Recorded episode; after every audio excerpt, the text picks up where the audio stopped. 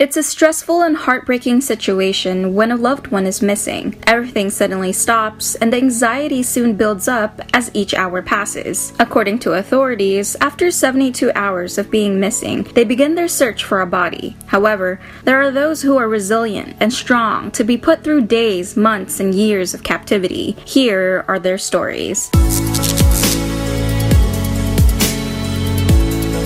Hailey Burns May 23, 2016, Hailey was only 16 years old when she left her North Carolina home and vanished. Her parents woke up, found her bedroom empty, and the front door of the house unlocked.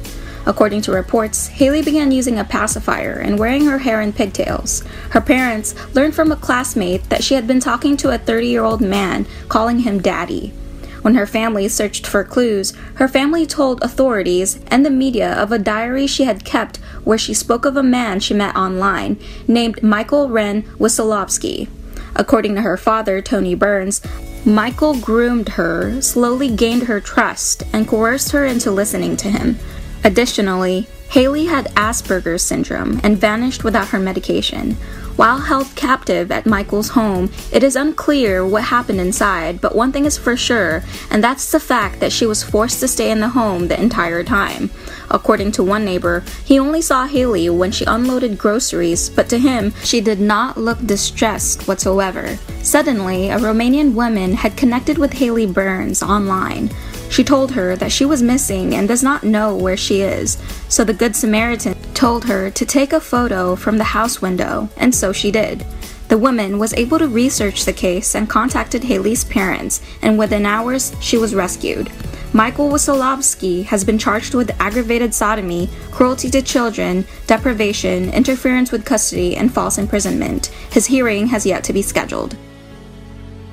Elizabeth Shoaf on September 6, 2006, Elizabeth Shoaf got off her school bus as usual. While she was walking home, Vincent Filyaw approached her, posing as a police officer. Vincent walked Elizabeth around the woods until she found herself disoriented before being marched into a 15 foot bunker beside his trailer home. Vincent took Elizabeth, restrained her with chains, as he stripped her completely naked. He raped her several times a day during her entire time she was held in captivity. Unfortunately, the police marked her disappearance as a runaway and refused to launch an Amber Alert simply because it did not involve a car. Luckily enough, Elizabeth was an incredibly smart girl. While being led through the woods, she purposely dropped her shoes in hopes to provide clues for those looking for her. Though she was strapped with explosives, she made conversation with Vincent regarding his interests as an attempt to gain his trust, which she eventually did.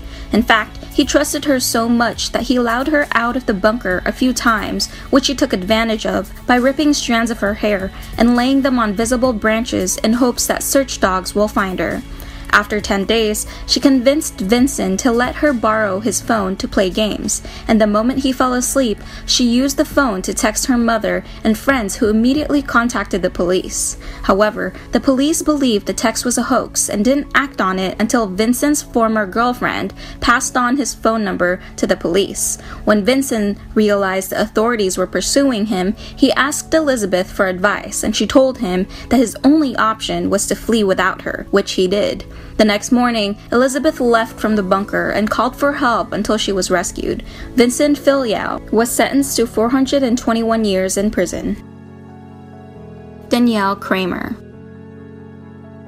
on the 14th of June 2006, 15 year old Danielle Cramer left her house, and for a year, no one heard from her. Unfortunately for Danielle, she had run away before, therefore, the concern was not great initially. However, as days and months passed, the concern grew exponentially as the entire neighborhood organized search parties, but still, there were no signs of her. Luckily, nine months after her disappearance, Danielle's mother found her diary and a stained underwear, which brought them to a conclusion. Her diary detailed sexual relations that occurred a year before her disappearance, as well as drug and alcohol use. The Bloomfield police went to the house of a 41 year old acquaintance of her parents named Adam Gault with legal search warrants and to obtain DNA to gain information about Danielle's disappearance. Instead of finding information, they found Danielle Cramer frightened and crying as she was locked up in a tiny room that is about 4 to 5 feet under a staircase, which was blocked by a heavy dresser. During the year of captivity, police discovered that Adam was frequently using her daily for his amateur pornographic sex videos, which he would post on the internet. What frightened the authorities was the fact that in the videos were several other young girls as well. Three girls have come forward since Adam's arrest, and Adam Gault was sentenced to 25 years in prison with an additional 20 years of probation. Tanya Nicole Kach at the time of her kidnapping, Tanya was a 14 year old 8th grade middle school student at Cornell Middle School in McKeesport, Pennsylvania. Thomas Hose, who was a security guard at the school, befriended Tanya and often took her out of her classes to talk with her. One day, she skipped class with him and he kissed her. Since then and over time, Thomas was able to convince the vulnerable 14 year old to run away from her family and move in with him. Since February 1996, her friends and her family never heard from her again. In the first four years of her captivity, she was not allowed out of the house or even on the first floor of his two story home, and was threatened if she told anybody about her situation. She was forced to stay upstairs with only a bucket for a toilet and continuously molested. Tanya was kept hidden from his parents and son, who lived in the same home as them, which worked since they never saw her in the beginning, when she was still a minor. Eventually, she fell in love with her captor. In 2000, Thomas created the identity Nikki Allen and introduced her to his family as his girlfriend, who was moving in with them. After this, she was allowed to leave the house with him with a strict curfew. This allowed Tanya to realize that her relationship with Thomas was forced and not normal, so she told the owners of a local store they frequented called JJ's Deli Mart. The owners, Joe and Janet Spirico, said that they thought Tanya was really brainwashed by Thomas. The Spiricos immediately called the authorities and Tanya was reunited with her parents. However, since then, she has become estranged from her own family. Thomas was sentenced to a maximum 15 years in prison. The Kidnapping Ring and the Basement of Horrors.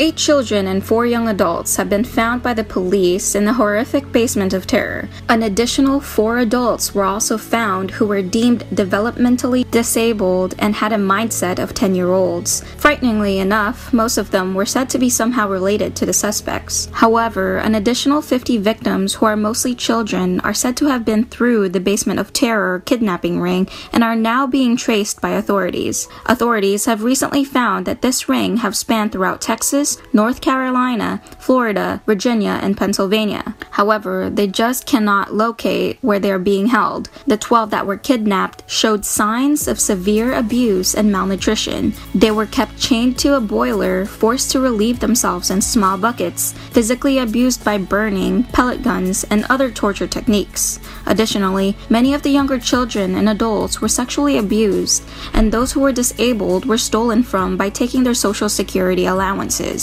One young adult was a 19 year old Beatrice Weston, who happened to be the niece of an alleged ringleader.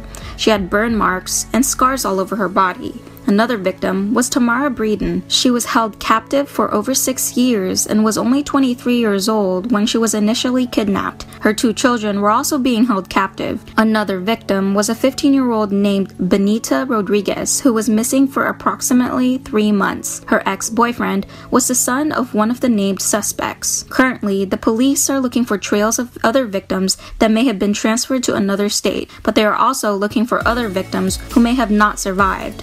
Five suspects were arrested and charged with a total of 196 criminal counts and received life in prison. Thank you all for watching. Please comment below on a topic that you'd like me to cover. And also, if you haven't already, please like and subscribe for more content. Again, I wanted to remind you guys to keep an eye out for my 5,000 subscriber celebration, where I will be doing 5 daily videos, 5 Amazon gift card giveaways, and a huge announcement. Stay tuned for that.